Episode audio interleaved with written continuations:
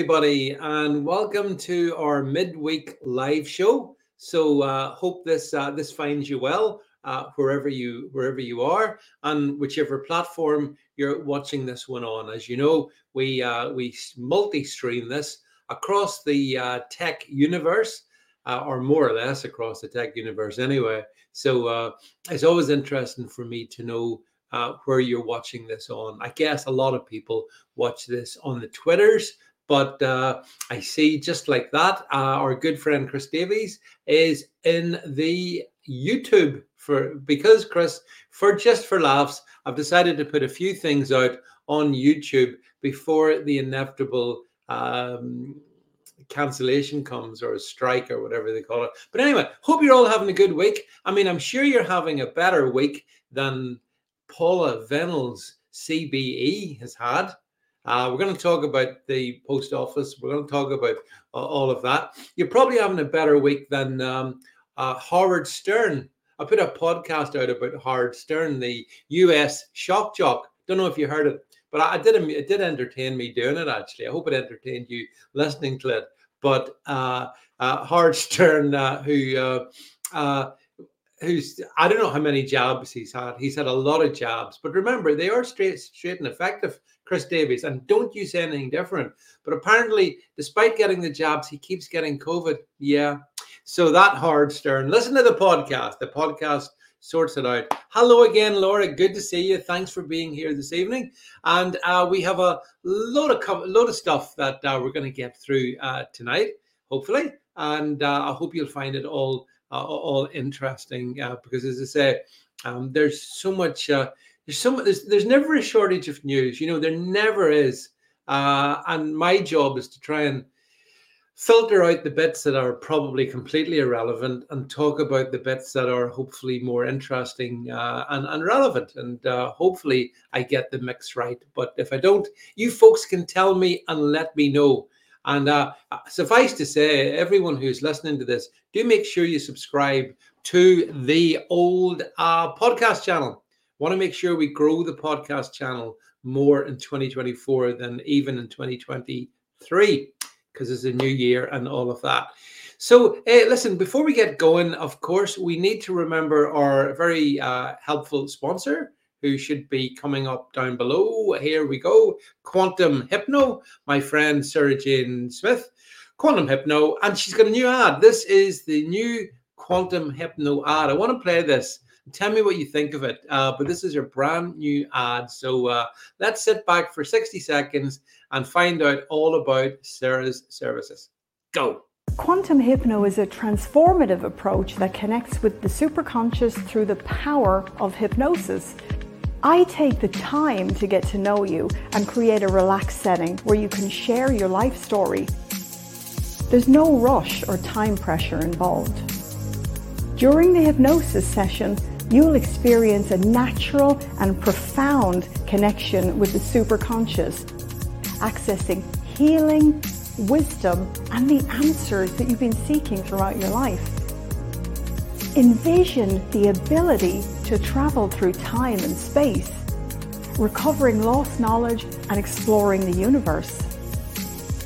This life changing work has already helped thousands of people dealing with addictions, trauma, or a sense of being lost, enabling them to move forward in the right direction. I've worked with people from all walks of life. So, what are you waiting for?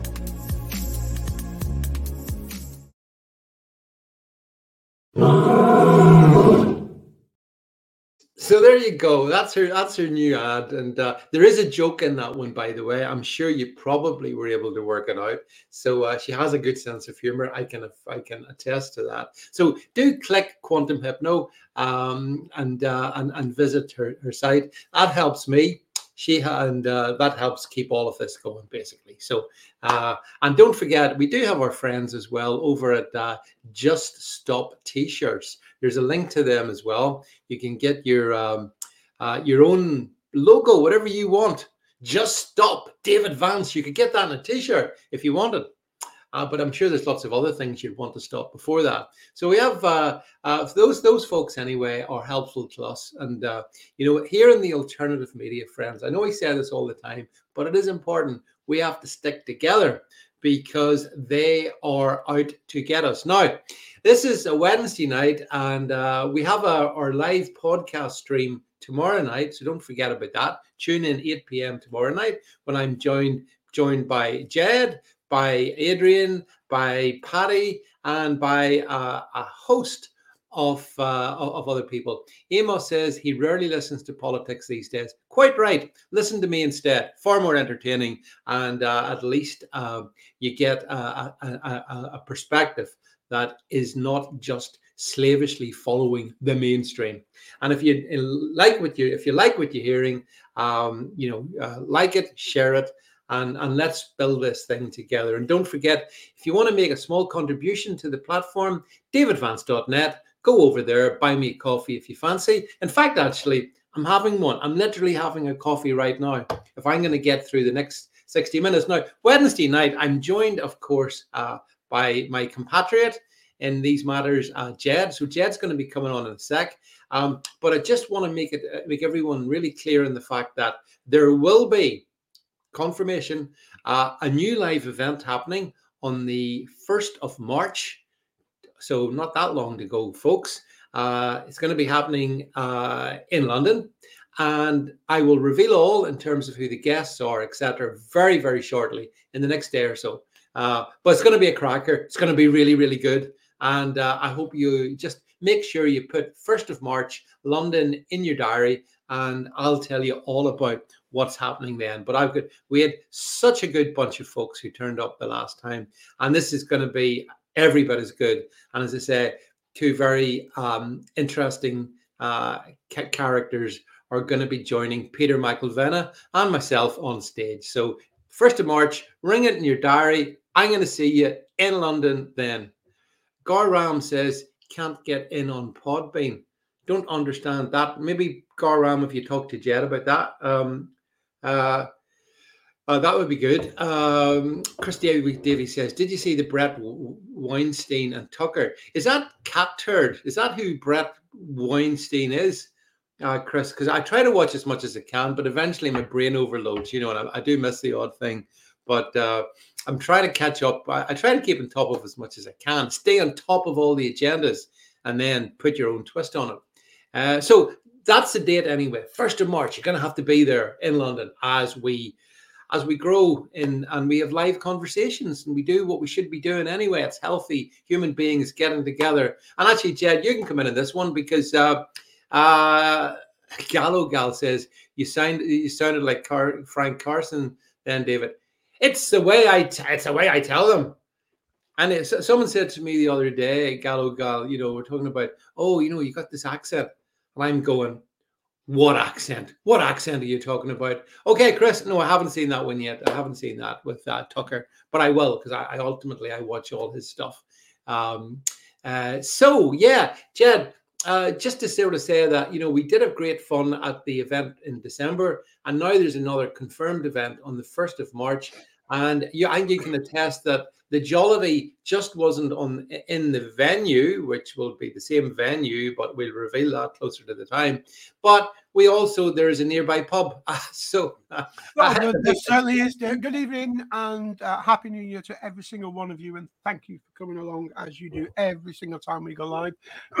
but yes, David, there's a nice little pub just around the corner. Now, what I will say is, I thought the food in that little pub was expensive, but it is London Stand. So, what do you expect? But it serves a really good pint, really good atmosphere, and it's literally no further than what I can spit to the venue. So, yeah. it, you get nice and warmed up with a couple of beers before we go in. We do the gig, and then we all back to the pub for a good yeah. chat and a few bevies. Yeah. You know, I know who the guests are, guys. I can't reveal, obviously. They are fantastic. You are gonna be blown away. So don't miss out this time. First of March. Yeah. Make, get in early. Get a nice little uh, room in London. You can find a few little small ones, not far from the venue. Please join us. We'd love to see you all. all yeah. You. Okay, so that's all the advertising done. So, uh, look, folks, um, the biggest story, Jed, in the last well, last several days, I suppose it's been it's, it's a rolling story, and it's to do with the post office scandal. And for American friends who mightn't just be completely up to date, basically, um, a, a, Japanese company called Fujitsu wrote, uh, in fact, Jed, you, you probably can explain this better than I. They wrote a software program called Horizon for the post office. And yeah, this, it was yeah. a financial piece of software to so they could put their ins and outs in the, you know, yeah, their expenditure, the, the receives and pays and all yeah. that. But, but it was the, it was fundamentally flawed. Yeah, yeah, no surprise, yeah. really. Well, except that, of course, it cost a lot of money. And probably more than that, what it did was it basically criminalized 700 or so uh, sub post office owners. Uh, these folks, and this has been dramatized by ITV in a doc, docudrama called uh, Mr. Bates versus the Post Office. And, and so these folks uh, were, some of them were criminalized, uh, others were, you know, uh, punished financially. Uh, it ended up with some people actually committing suicide as a consequence of the strain of it all. And this was this was on our TV screens uh, for the last uh, last week or so. I, have watched. Have you watched all four episodes, Jed? No, I haven't. Um, because what I want to do is watch it as a full set. If you see what I mean, mm-hmm. back to back, uh, so I can get the whole picture and the whole uh, uh, wrong phraseology, but I can't think of anything else. But the whole ambience of it. But I've known about it for some some years. yeah, yeah. I won't say in a past life I may have worked for one of those companies that mm-hmm. are involved. Um, but that's why it doesn't surprise me. And it doesn't surprise me. It was no, no, in no way can it be our software. Yeah. Mm-hmm. And all along it was. I've dealt not, I'm not saying with that particular company, but I've dealt with some dodgy software that has been sold to major clients. Yeah. That doesn't work. Yeah. Well, in this in this case, as you said, it was financial software, and the purpose of it was essentially, as you say, money in, money out. But the problem is that it was fundamentally defective, and so it was suggesting that uh, the post these little sub post offices had received more money in than they could account for. Therefore, they were uh, taken to court, and uh, they had. Um, they were they were then punished for it, you know. And there's, some of them lost their businesses, some of them lost their livelihood, some of them lost their lives, and it's been documented. And it's, yeah, the thing about it is, I can't remember when we've had a TV program like this that's gone quite as quite as big because we've obviously had Paula Venables, who was the chief executive officer of the post office, um, who got a, her CBE in honor and uh, she's had to hand her she's volunteered to hand her on her back. So she is the scapegoat because she was in charge of the post office. But jed i'm asking questions. For example um yeah john is 3.7 billion they've paid to fujitsu by the way. Well we talk about that as well because this is where fascism comes into place. But um the the, the Paula Venables, um, she kind of carried the can, but I'm saying, well, hang on, Fujitsu, surely they should be carrying the can as well. And what about the fact that Paula Venables may have run the post office, but the post office, Jed, was part of Royal Mail, and a guy called Adam Crozier was the CEO of Royal Mail. And people are trying to tell me, oh yeah, but there's no way he would have known what was going on in the post office. Well, hang on a second you know, you know. Well, if he didn't, he should. Well, that needs questions asked. And if he did, that needs questions asked because you can't be the CEO of a large corporation and say, "Oh yeah, there's one part of it that I knew nothing about, which just happens to be the very the, the dodgy bit." So, um, uh, yeah, yeah, Laura, look at how they did the movie in Rotherham. You know, it, it is um, it's really uh, responsible. Jed, it's not one person runs the post office. It wasn't just this one woman, although she was bad. I'd like to see her in prison, but it was a whole, it was a board. There was, you know, and there was people in Fujitsu, and I think there was Adam Crozier and his cronies in the Royal Mail. I think there was Ed Davey, uh, who, uh, who at that time was the post office minister. And he did nothing to help these people. So my argument is, you know, none of these ones were remotely interested in these ordinary folk, ordinary, you know, sort of pillars of the local community who were, if you'll pardon the pun, pilloried and financially devastated for yeah 20 years or, or thereabouts. But the point is, though, David, you know, none of the powers that be, and I agree with every single name you've mentioned there, they all need to be punished for their part in this. Mm, mm. But none of them, none of the brass, none of the management ever thought we have never had accounting issues like this till this software. And never put two and two together and went, maybe it is the software, maybe we have to look at it. Yeah. It was easier to point the finger and sack and hound and harass and criminal. Hard-working postmasters and postmistresses across the country. Over 700 of you have mentioned. Yeah, that's right. Some that have died, some that have committed suicide, some that have lost their homes, families, friends, every single thing that they have. They can never work again because their names are tarnished. The thing is, isn't it amazing that we've known about this for for two decades? And what it actually takes to get some action is a TV program.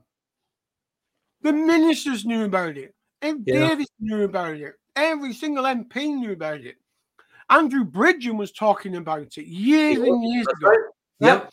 Yet again, when he talks the truth, people ignore. And the bottom yep. line is there are so many heads that should roll for this because it's not the fact that the software was faulty. It's the fact that it was faulty. They knew it was faulty, but still criminalized the innocent. Yeah, people. that's right. Yeah, that, that that's actually the that is the core point, Jed. It's not just that there was faulty software because everybody everybody listening to this knows that you can get faulty software. It, it happens. I mean, that's just that's just uh, the way of the world but it was the fact that they covered it up. They knew there was a problem and they still let these people swing in the breeze financially. They took their livelihood from them. They took their jobs from them. They buried them in financial misery. And then, yes, then it is very goading when the person in charge of it, Paula Vennells, gets a CBE. I mean, that is rubbing. Yeah, but what uh, about Sir Ed Davies? So, yeah.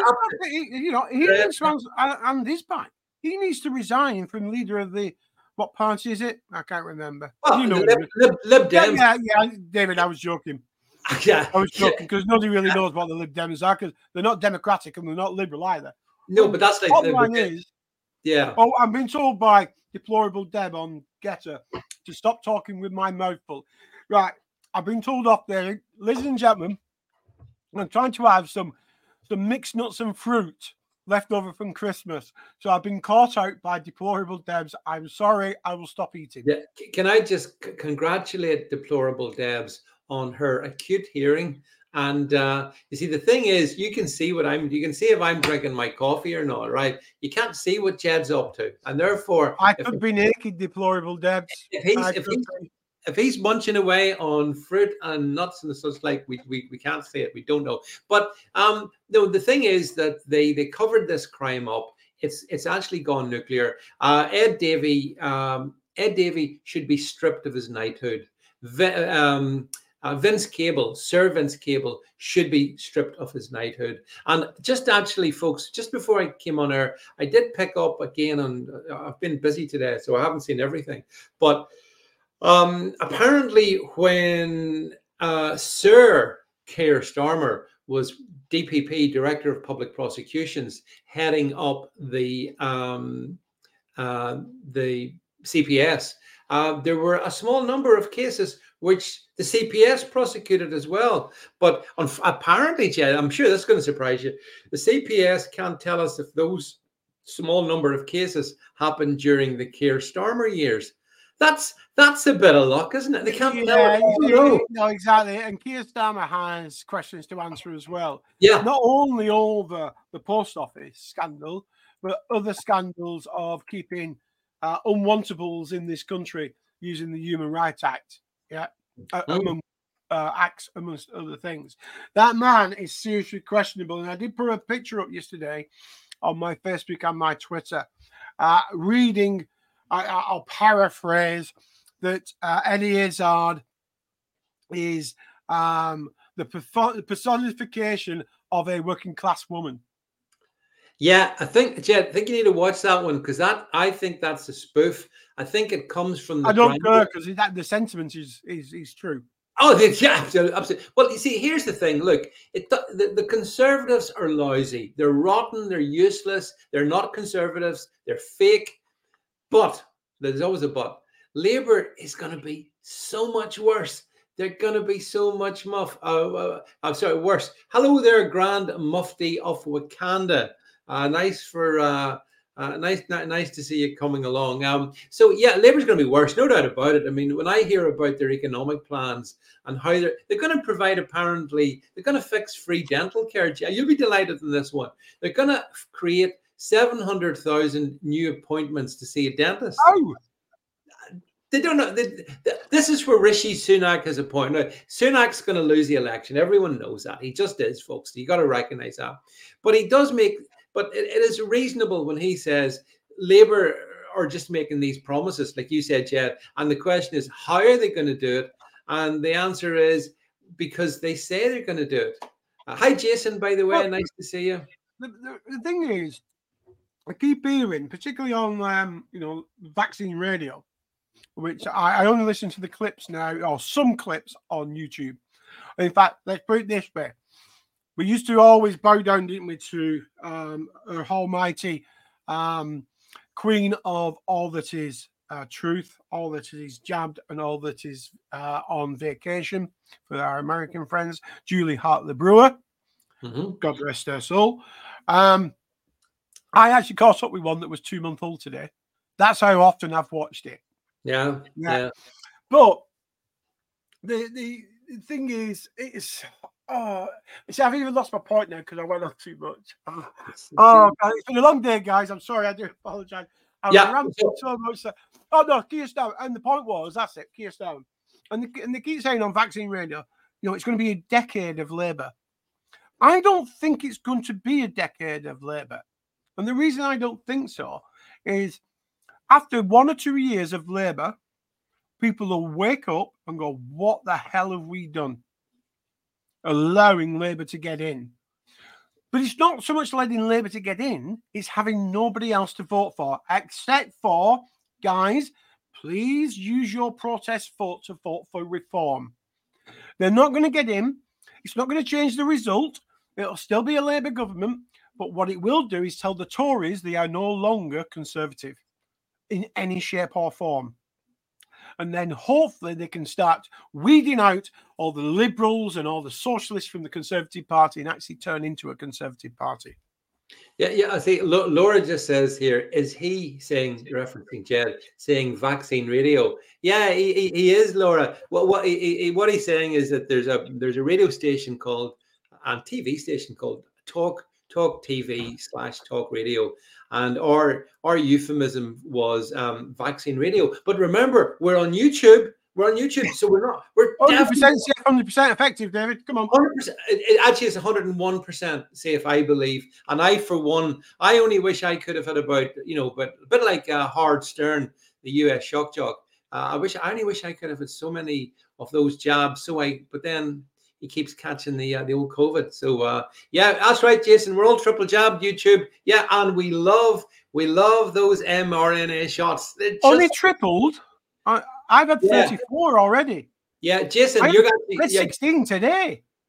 Laura says it's 102% effective. Yeah, yeah. I think we all know what we're saying here, folks. But anyway, hey, Chet, I'll tell you what I wanted to. I just, I'm going to bring this one up. I have this wasn't planned, but I did see um, before uh, earlier on there today, uh, our good friend Jeff buys cars talking about the fact that um, I think I'm right in saying he said that BMW are actually going to close their Munich factory where they make combustion engine BMWs in 2027. So in you know three years time they're closing their and apparently land rover jaguar and this is what i wanted to get to you on because i was talking to my wife about this one you know it seems to me that um they're going to for they're going to try and force us some of us into EVs. And the ones that they can't force into EVs, which uh, probably the majority of us, they're going to make us walk. They're going to take us off the roads. That's what they want to do. I was hearing Jed about um, some of the UK, well, UK based car manufacturers saying that Rishi Sunak has given them targets um, including BMW, from this year, 2024, and they must, Jed, sell. I think it's 24% of all new car sales this year have to be EVs, and that goes up to 80% by 2030. 80%. 2035 by uh, uh, 2030. Uh, it's, it's, it's 80% by 2030, and it's 100% by 2035. So here's the thing, Jed. Doesn't matter because ordinary people like us aren't buy, ain't buying them. The only people that are buying them is the um, you know the uh, corporations, the large businesses where there's tax breaks on them. So how do you see this one working, Jed? With like, there's BMW saying, right, we're shutting down essentially petrol and diesel car manufacturing, new car manufacturing from 2027. Jed. Right. Well, first of all, if it was the future, let, let, I'll put this out if this was the future of public, uh, private, private transportation, then there would have to be no incentives. There were no incentives for people to buy the iPhone 1, 2, 3, 4, 10, 15, whatever we're up to now. Yeah. There was no incentives for people to buy ULED uh, TVs, was there? There were no incentives no. In, in, in, any. Uh, you know, there was no tax breaks, no nothing. Why? Because it was technology that people wanted. But what they've had to do now is turn around and say, look, you will have these cars. Not only will we force the manufacturers to sell 20%, 25 and all the way up to 80%. Yeah. Yeah. But for every ICE car they sell, they'll have to pay a tax of £15,000 that's right. Yeah. Yeah. So that's the killer because the manufacturers can go, well, we can't sell them, so we're not going to make them. And watch the amount of manufacturers disappear, go bankrupt. Yeah. Because they can't sell the EV and they've stopped manufacturing the ICE cars. So what do you do? If you can't sell the ones you're making and you can't sell the ones that people want because you're not allowed to, or you get a penalty of £15,000 per per car, then either the car goes up by fifteen thousand pound. Can't buy it. Fine. Yeah. But if that happens, then it still puts it down to the price of the average Joe. So what's the average Joe going to do? He's going to keep hold of his car longer than he, he should. He's going to keep hold of a car that ends up being more pollutant than it was, and then than if they because a lot of people buy second-hand cars, don't they? Mm. What they do, they'll have them for a couple of years, they'll save up and they'll buy another second-hand car at equal sort of money, but it'll be a slightly newer model, so more uh, more refinement to it, so less polluting. And they just keep doing that. So that they're buying two or three or four year old technology, but each time they buy it, it's cleaner than the technology they had before. But now what we're going to get is people going, I can't afford to buy a second-hand car because second-hand prices are going to go through the roof. I can't afford to buy an ICE car because they've added another fifteen thousand pound on top. So I'm going to keep the car I've got, and it'll just get more and more rundown, more and more polluting. And actually, in the end, they'll have to scrap it and get on the bus or get on the bike. Well, th- th- that tax, Jed, you see the, the the ICE tax, the internal combustion engine tax that you're talking about. I think that applies on all petrol and diesel cars that they sell above the target you know so they've got to get if if, if their sales are 100% right roughly 25% of those sales this year have to be electric evs if they're not then every for every car sold over that it's it's it's that's when the tax is, is that the right way of looking at it? Well yeah they have to sell the 25% so if they don't so you only sell 20% so 80% are ice then they're paying a tax on the five percent that they should have sold. Yeah, yeah. I, I, think that's how it works. Now, what you know, when Richard Sunak said to the, you know, uh, don't worry, we're moving the deadline from 2030 to 2035. You're absolutely right. He didn't move the other deadline of nope. the manufacturers. No, nope, that's the problem. Yeah. Yeah. Absolutely, Gora Ram is right. the yes. second-hand market. Well, I, let, let's just talk very briefly about the second-hand market. The second-hand market for EVs is non-existent. Your average resale in days for a second-hand electric vehicle is somewhere in excess of 120 days before it will resell, which is, I think I I might be wrong, but I'm closer to the figures. But don't quote me on these figures. I might actually be a little bit out with my numbers.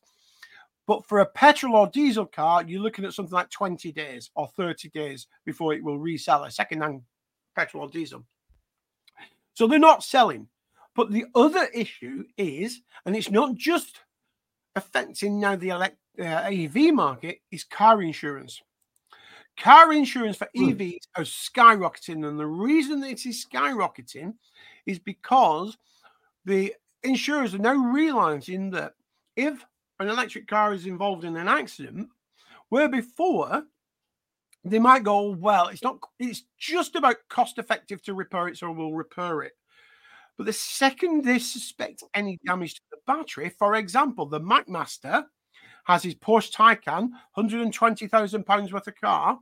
It's now worth about £50,000 to replace his battery. If it was damaged, is £40,000. So even if his battery gets damaged, and that might be running over something on the road, bit of debris on the road, and it dents the battery, that's £40,000 in an insurance claim, which yeah. is not worth doing the car for. But, but what's but also, happening is not only are they putting the price yeah. up for okay. EVs, and manufacturers can't set will not insure them, or some insurers won't insure, but that additional cost is also being added to the ICE and diesel. Well, listen, one of the reasons that you can't get insurance, you can't get home insurance on some of these EVs because because the insurance companies have figured out if you're charging your car at home, Jed, let's say in the garage or whatever, God forbid, and there's a fire, they, they don't want to know about that. That's so, right. So, so I'm under. My understanding is that some EV owners have. It's very difficult to get insurance at all. Uh, yeah. In fact, I, I think some people actually can't but you have to have insurance to have it on the road. So it's it's it's it's just a mess, Jed. It's an absolute mess. You and I have talked about it in 23 and before that, and I think it's going to become more and more of an issue because people are going to waken up to what the governments are doing. That is taking away our access to the efficiencies of the combustion engine, which works perfectly well in petrol or diesel uh, format, and that's the truth of the matter. So, uh, so yeah. Just, anyway, just one more point, David. Just remember, guys, these people who are evangelists for EVs, when you might not have a garage, but certainly have a little drive outside of the house. Remember when, as David just said, when they get that charger on the wall, it's often by the front door. So they pull the car up, they plug the car in, and they go in. When that car sets on fire, how are they getting out the house? Don't know. But Don't certainly know. not going through the front door, are they?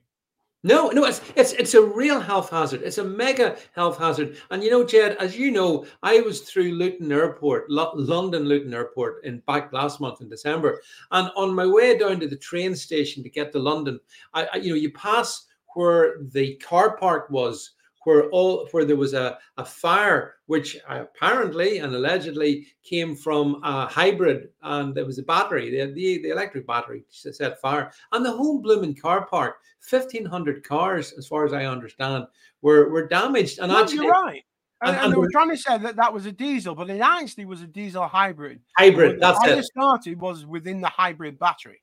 Yeah, and it was, but but the fire jet was so great that the actual car park levels, you know, I think, I think there's only three stories, they collapsed because yeah. the heat, the heat coming out of these, out of an the EV. That's why uh, no, uh, you know, the fire brigade don't want to know it. They don't, they can't. You see, now the fire brigade have trucks which are, you know, like your your drop trucks where the the back of the truck drops onto the road and then the truck can drive off. They now have them filled with water and they drop the car in it, the EV yeah. in it and yeah. leave it for days. But the other thing is that water is then contaminated. That water cannot go down the drains. So what happens with that water then? I know it's it's it's it's all a mess. It's all a mess. But anyway, moving on, moving on. I want to shift things along a little bit. Jed, someone who's become a star on social media in the last week or so, again since awesome. we were, is is our good pal Joey Barton. Joey Barton, folks. Now, again, you American guys may not know Joey Barton. He was a UK uh, sort of Premier League footballer, uh, now retired.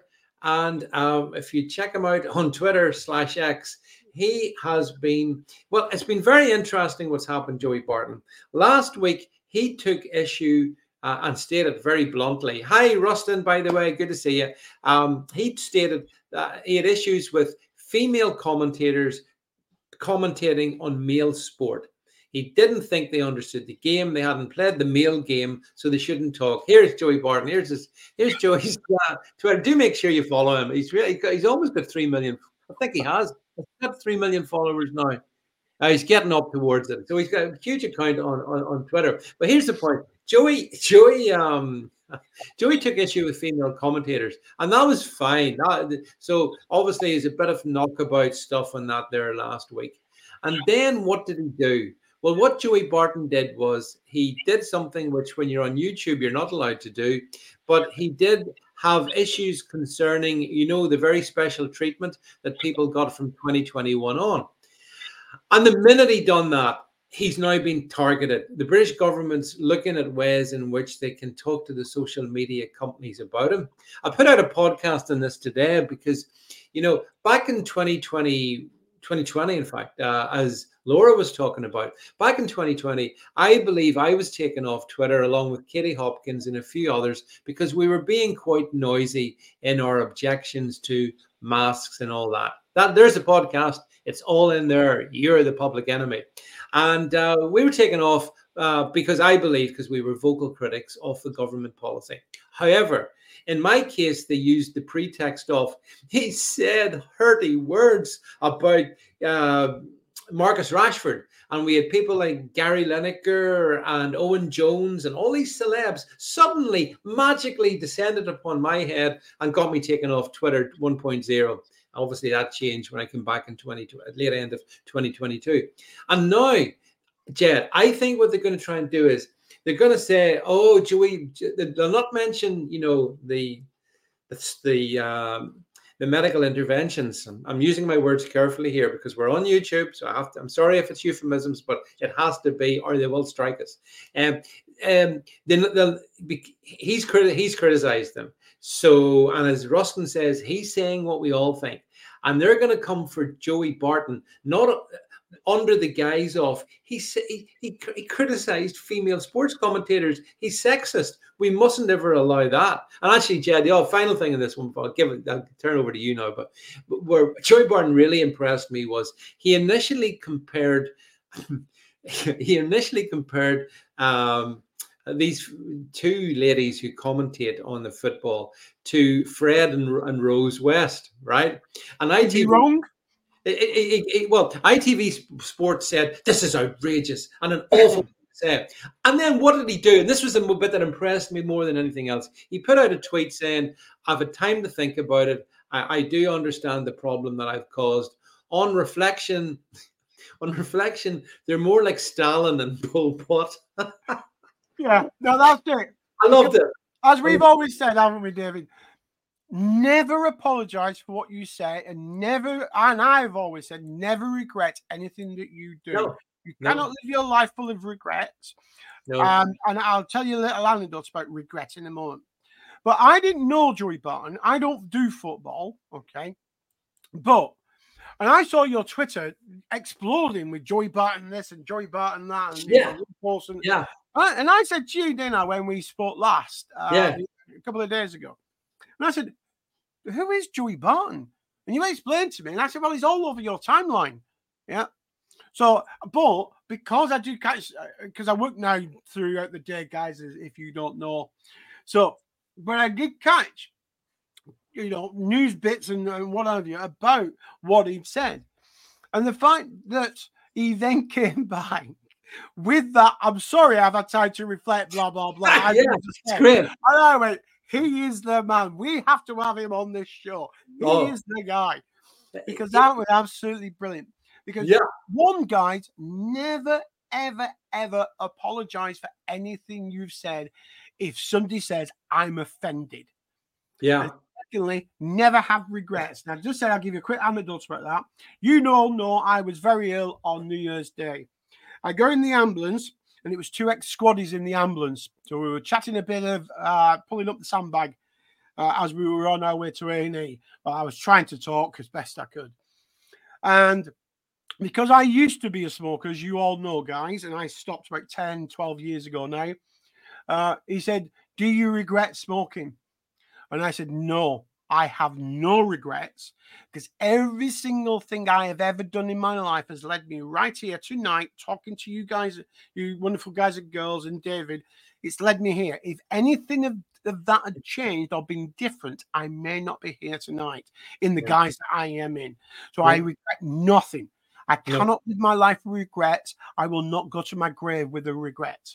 Yeah, absolutely right. Yeah, that's exactly the right attitude. Je ne regrette rien. We shouldn't regret. We can learn, we can accept we made mistakes, all of that there. That's all fine. But the truth of the matter is that uh, that you know, I mean, as I said in that podcast today, I don't regret the comments I made about Marcus Rashford. They were good questions. I stand over them. the The fact of the matter is, though, that our our corrupt mainstream media doesn't like it when there are disruptors and uh, that applied to Hop, Katie Hopkins and myself.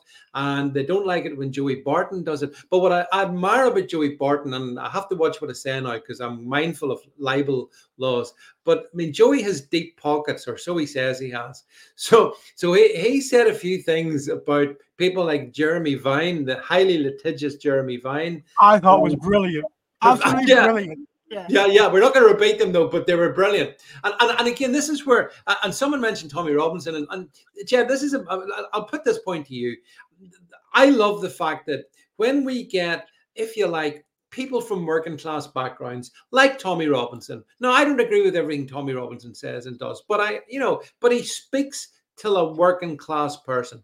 And Joey Barton is exactly the same. He work he he he he he speaks to that ordinary, just the ordinary man and woman, you know. And, and I love that, that they can do, they can have that. But because they make that connection, I mean, I speak a wee bit differently. So I know that my vocabulary is not exactly the same as theirs. And but there's space for us all. And yeah, ultimately, the accent is also not the same, David, is it? That's true enough. Yeah, yeah.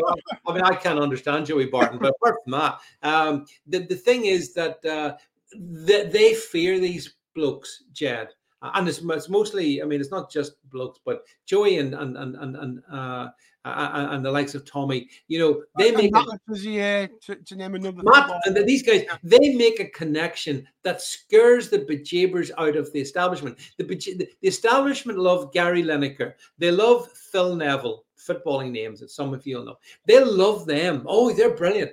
But when these blokes like Matt and Joey come along, oh no, no, no, they're Nazis. You know what I mean? So I mean, right, but, but what, what we've got, though, David, if you think about it, we've got these guys like Matt Le Tissier, like Joey Barton, just just to name two, but there are many more. Uh, yeah, obviously Tommy Robertson, etc.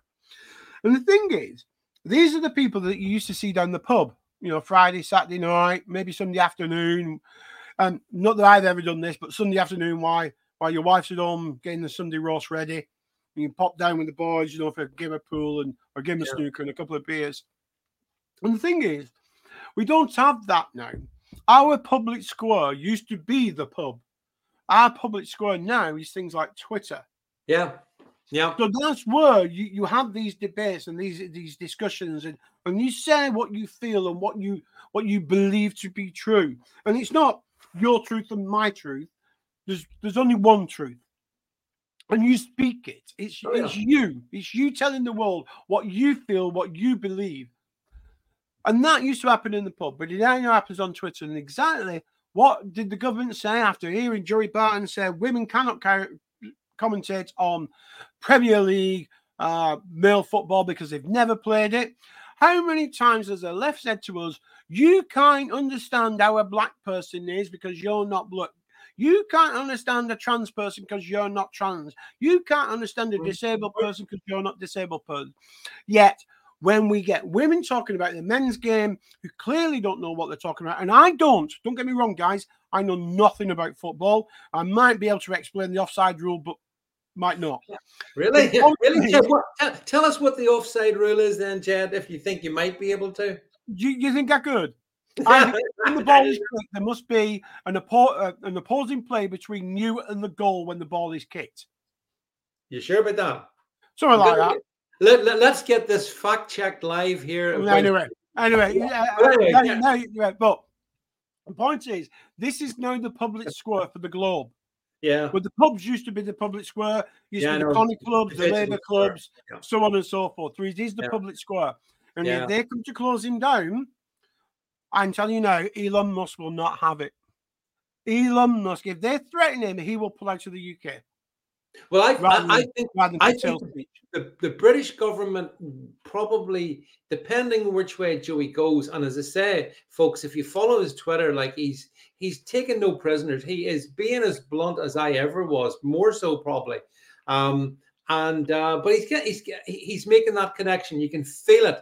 He he he, he connects to ordinary people who see all Jed through all the woke stuff, you know, because that I mean, because Joey's t- tackled so many topics.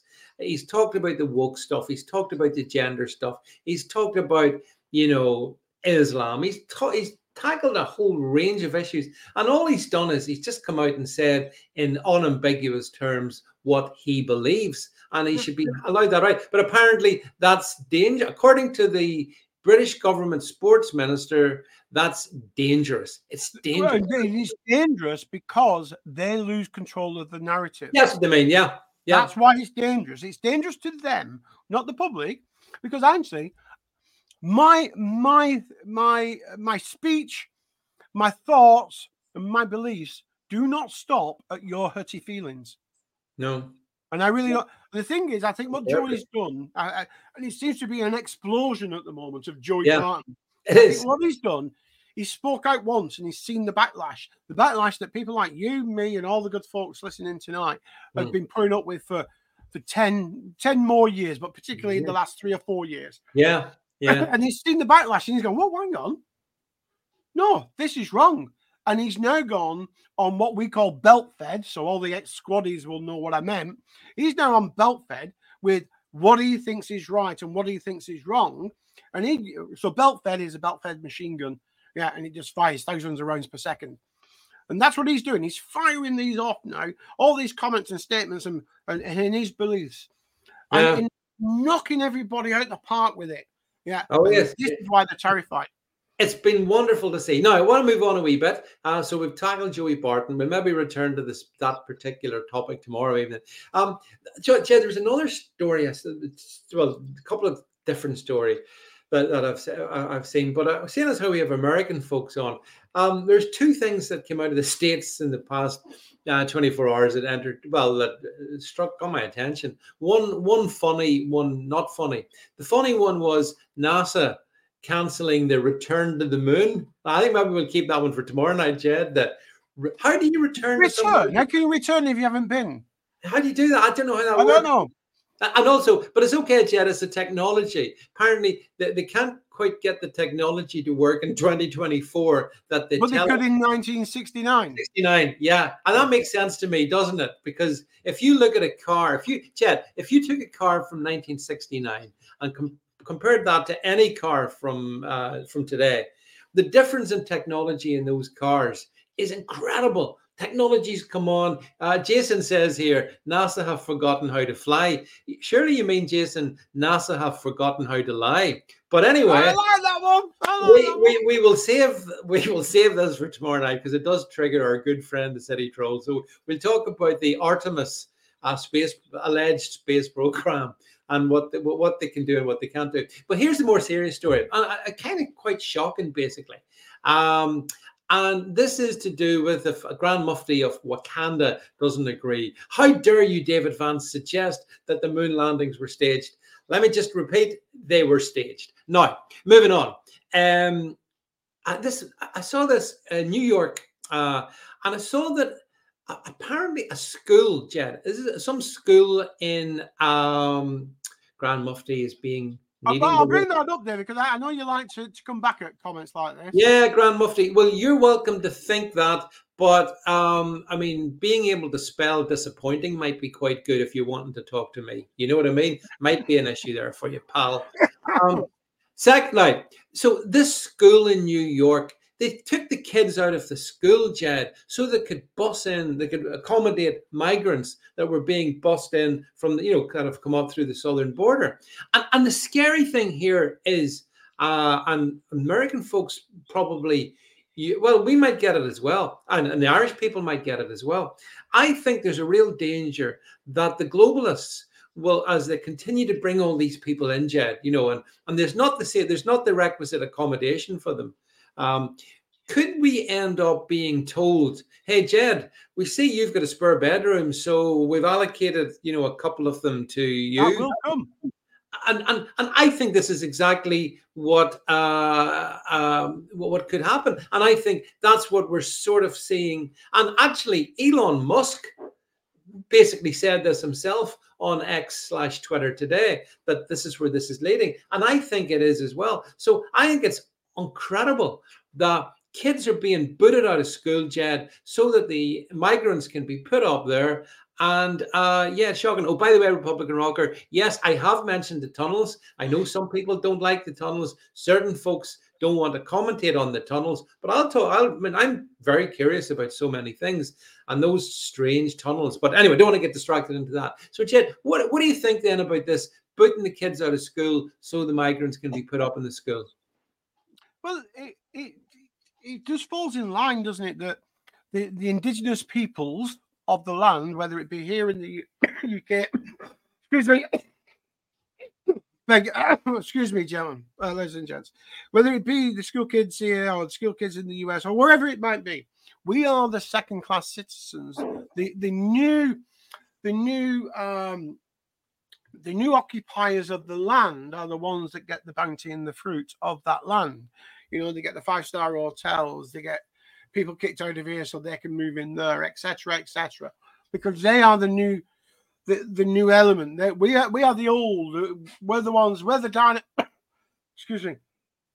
we are the dinosaurs, and these are the new uh, etchlings. Are the new, and and the point is, David, that actually, I'm seeing more and more. We know we talk about ESG uh, and the scoring for ESG. Yes. And more and more that actually that is now collapsing. That people like BlackRock and what are pulling out. yeah, it's actually showing now that they're losing money, you know, and um, the fact and money talks, irrelevant of how rich you may very well be. In the end, if you are rich, you are rich because you've invested well and you've uh, you've looked after your money. If you then start to throw money at a project or a, or an ideology, which this is what this has all been led by. It's all led by an ideology that in the end you start thinking, well, can I keep throwing billions of dollars at this? I can't, because if I do, I will run out of billions of dollars. And it's taking me 20, 30, 40, 50 years to get these billions of dollars. And I'm just throwing them away. Yeah, so but, but I, I, see we're at a turning point now. And you you speak to I've seen things like Calvin Robinson talking about this as well on Twitter, where this ESG and diversity and equity and all that sort of stuff is beginning to turn a corner. We're beginning to win it slowly. Remember, it's taken 40 years to get to here. So it's going to take us 40 or more years to get it yeah. back to yeah, but what about the migrants? But the point is back to the migrants, Jed, back on topic. migrants in in schools kids booted out of schools, migrants conceivably in in, in our houses. Um, we saw Jed a story, um, as you know, the um, the the the Bibby Stockholm barge that we have. Where they they have got some migrants on it. I saw one migrant committed suicide. Now I'm sad. I'm sad about that, and I'm sorry to. Remember, suicide is painless. Well, I don't know. What changes. Not sure about that, but the thing is, it's sorry that was mash it's kind of tragic if, if, if you're affected. And I know people who have lost loved ones to suicide. What I'm saying is, though, if these migrants are so, so unhappy about the accommodation provided in the UK, here's a top tip don't come, stay away, stay where you are, stay in France, stay outside of our sovereign territory. But but then to come here, Jed, and to bitch and complain about, oh, my hotel room's not to the standard I require. Oh, I find this barge. Yeah, but they're shit old country. There's no one near the standard that we're giving them. What? What? Sorry, I mean, it's a family show, but you know, sometimes I've just got to say it as it is, David. And you know me. I'll apologise for anybody that was. Um, well, no, I won't apologise if you're offended by that because they are coming from exactly what Donald Trump said. Yeah, uh, I'll answer this question from Gallagher, uh, Gallagher in a second. Um, but the the thing is, we are now receiving migrants from 140 different countries.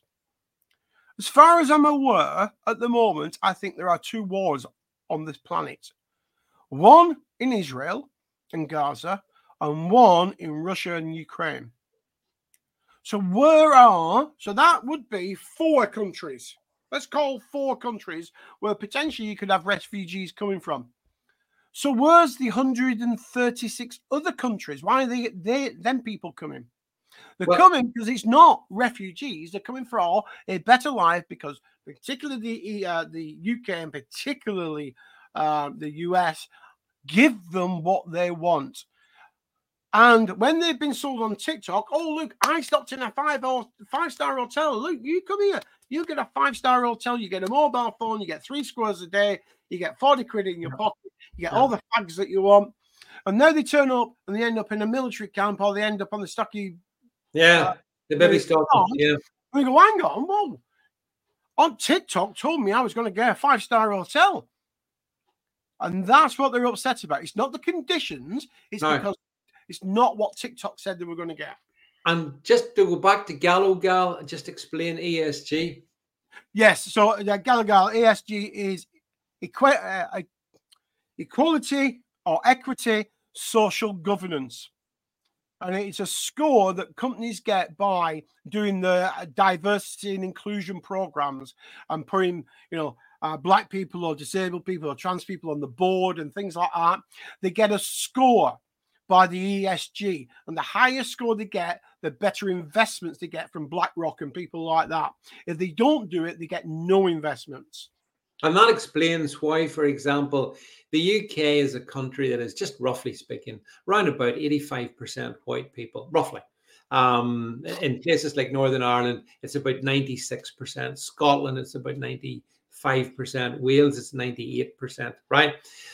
But Jed, if you were basing the, what you thought the UK was like based on the TV ads that you think that you see so often, you would imagine, oh, that's the UK is a majority black country. Do you know what I mean? And the reason for that, it, it is to do with this equality, um, uh, equity, and equity, and all that. Yeah, yeah. It's being driven by essentially Blackguard, uh, BlackRock, and Vanguard, uh, these large um, financial organizations which are themselves Ponzi schemes, I reckon. But anyway, uh, that that's what's driving it. And so when people sort of watch their TV, you see a lot of people saying, this isn't our why is this happening? If you went to nigeria i can assure you you wouldn't see lots of white people in ads and tv why would you? Because it's very, not a very, a very large white population there. But the uk and parts of the uk it's very very white but tv doesn't reflect that. That's why isn't it well that's it i mean look at the the um debate that's been happening today that four new directors of Channel 4 have been appointed. Oh, sorry, five. Five, yeah. Four of them, four of them are white, and one is of a, of an ethnic minority. And there was a debate on vaccine radio about it, and that's how I heard about it. And basically, they, they had a black guy um, who was obviously a race baiter, allegedly, and then they had the conservative commentator, a black guy. I don't. He's not always my flavor of the month, but sometimes he does does come out with some decent stuff. I can't think of his name. A young lad. He is a conservative party member or something like that. And basically, he was saying, "Well, no, no, we, we should have." And this is where, for example, Boeing at the minute they had to ground all the planes, didn't they? Because the door. Yeah. yeah. But but they they spend their life telling us how good they are with their diversity and inclusion and hiring, you know, ethnic minorities, what have you. Yet we're having doors blow out at 30,000 feet or 40,000 feet and they're having to do an emergency descent. Yeah. Either yeah. you hire people because they are competent in the job, irrelevant to skin color, or you hire people based on skin color or sexual orientation. But what you can't have is a competent job if you're going, well, the first priority must be their ethnicity, their sex, whatever it might be. Yep. Blah, blah. Competency. Yeah, must be the overriding factor. Can that person do the job? Yes, they can. No, the second quality might be are they black, white, or woman? Yeah. Why? Why would that even At the moment, that's the first yeah. But but that no, that is shouldn't even be a criteria at all. Well, no, it shouldn't, David. But at the moment, it's the only criteria. So we're going yeah. to have planes falling out the sky, yeah. and people are going to go, why? And it's because people like Boeing, and not just Boeing, the other airlines are doing the same, are hiring based on this ESG that we spoke about before. That um, yeah, uh, but if I'm if, listen, come back and said thank you for explaining it. And that's what they're hiring on at the moment. And that is the problem that we've got in the boardroom, whether it's Boeing, whether it's uh, electronics companies, whether it, whether it's British Rail or even the post office, as we started this hour section. Okay. We're hiring based on immutable characteristics and not competency. That's what we're hiring. Well, well, you see, I don't know about you or the people watching this, but if I'm at 35,000 feet I don't want the aircraft to have been assembled by diversity hires. I want it to have been assembled by professional, highly qualified individuals who know how to, for example, fix a, a door so that it doesn't come right. off. Well, I'm going to go one further. I'm going to go one further. I'm going to go back, I don't know, 20 years, maybe more. I might be wrong. And go back to Chernobyl.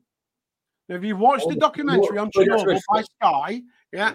Now, I didn't watch oh. it until it was free on Netflix because I weren't paying for it because I'm a tight ass, tight northerner.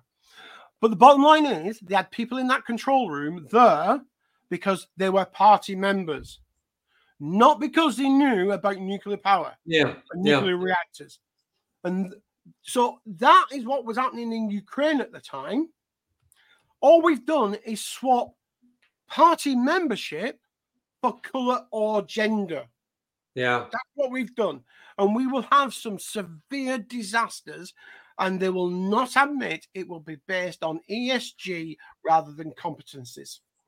Yeah, it, it, it, is very troublesome the fact that um, basically what's happened with the radical left is they've inverted Martin, Martin Luther King's idea that we should all be colorblind. It's not the color of your skin that matters; it's the nature of your quality, character is the key thing, uh, and equally important, how um, how competent you are to do your job. Neil Christie did put up that interesting stat that Nigeria recently made it illegal to use white actors and models in advertising.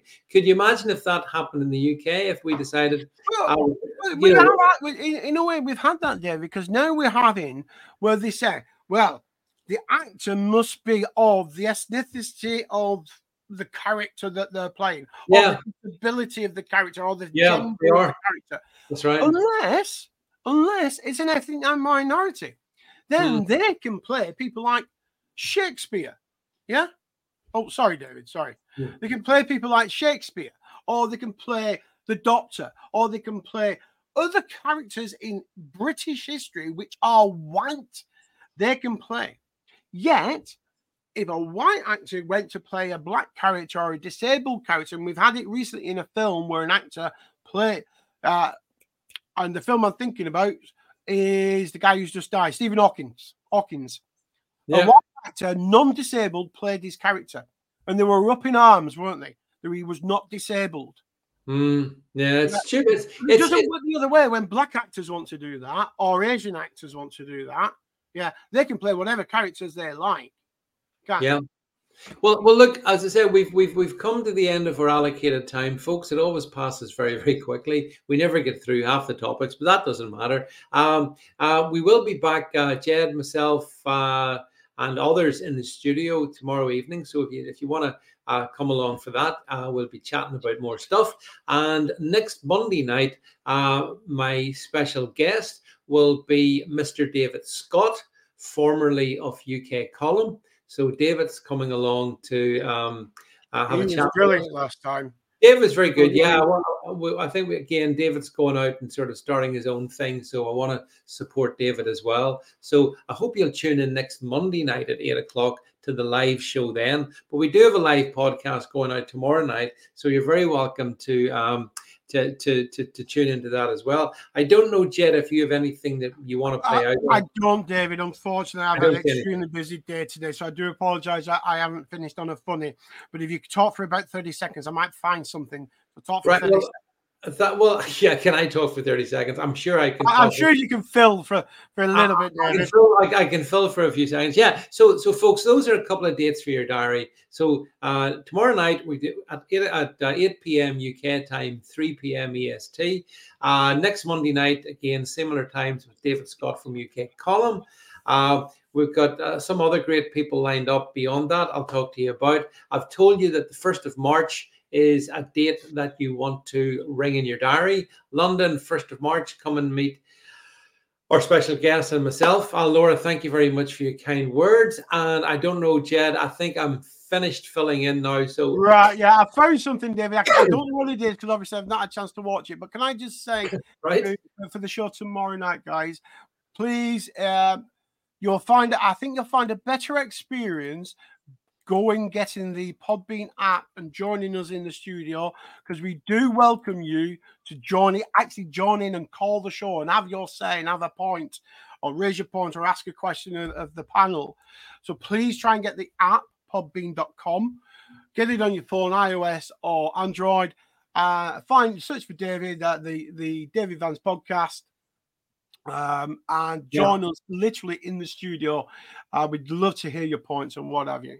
Yeah, you can, as Jed says, you can come in if you come in through Podbean. Just go go to um, the App Store, download the Podbean app, and then you have it on your phone. And then, if you want tomorrow night, you can come in. You can chat to Jed, myself, the other folks, and you can have your say with us. So, as Jed says, it's the best. It's the best way to um, uh, have the best experience on this particular strange little show that we do. we're the only people who do uh, we, we do stream a podcast, and uh, and people seem to like it. So uh, yeah, Rustin says Podbean is worth it. I think it's free. I don't think it costs you anything. You just have to. Download. No, no, it's, it's, free, guys. You just have to then download it, create yourself a little account, and yeah. then when we go live, join join the show. You can listen to it. Join us, yeah. You just hit the calling button.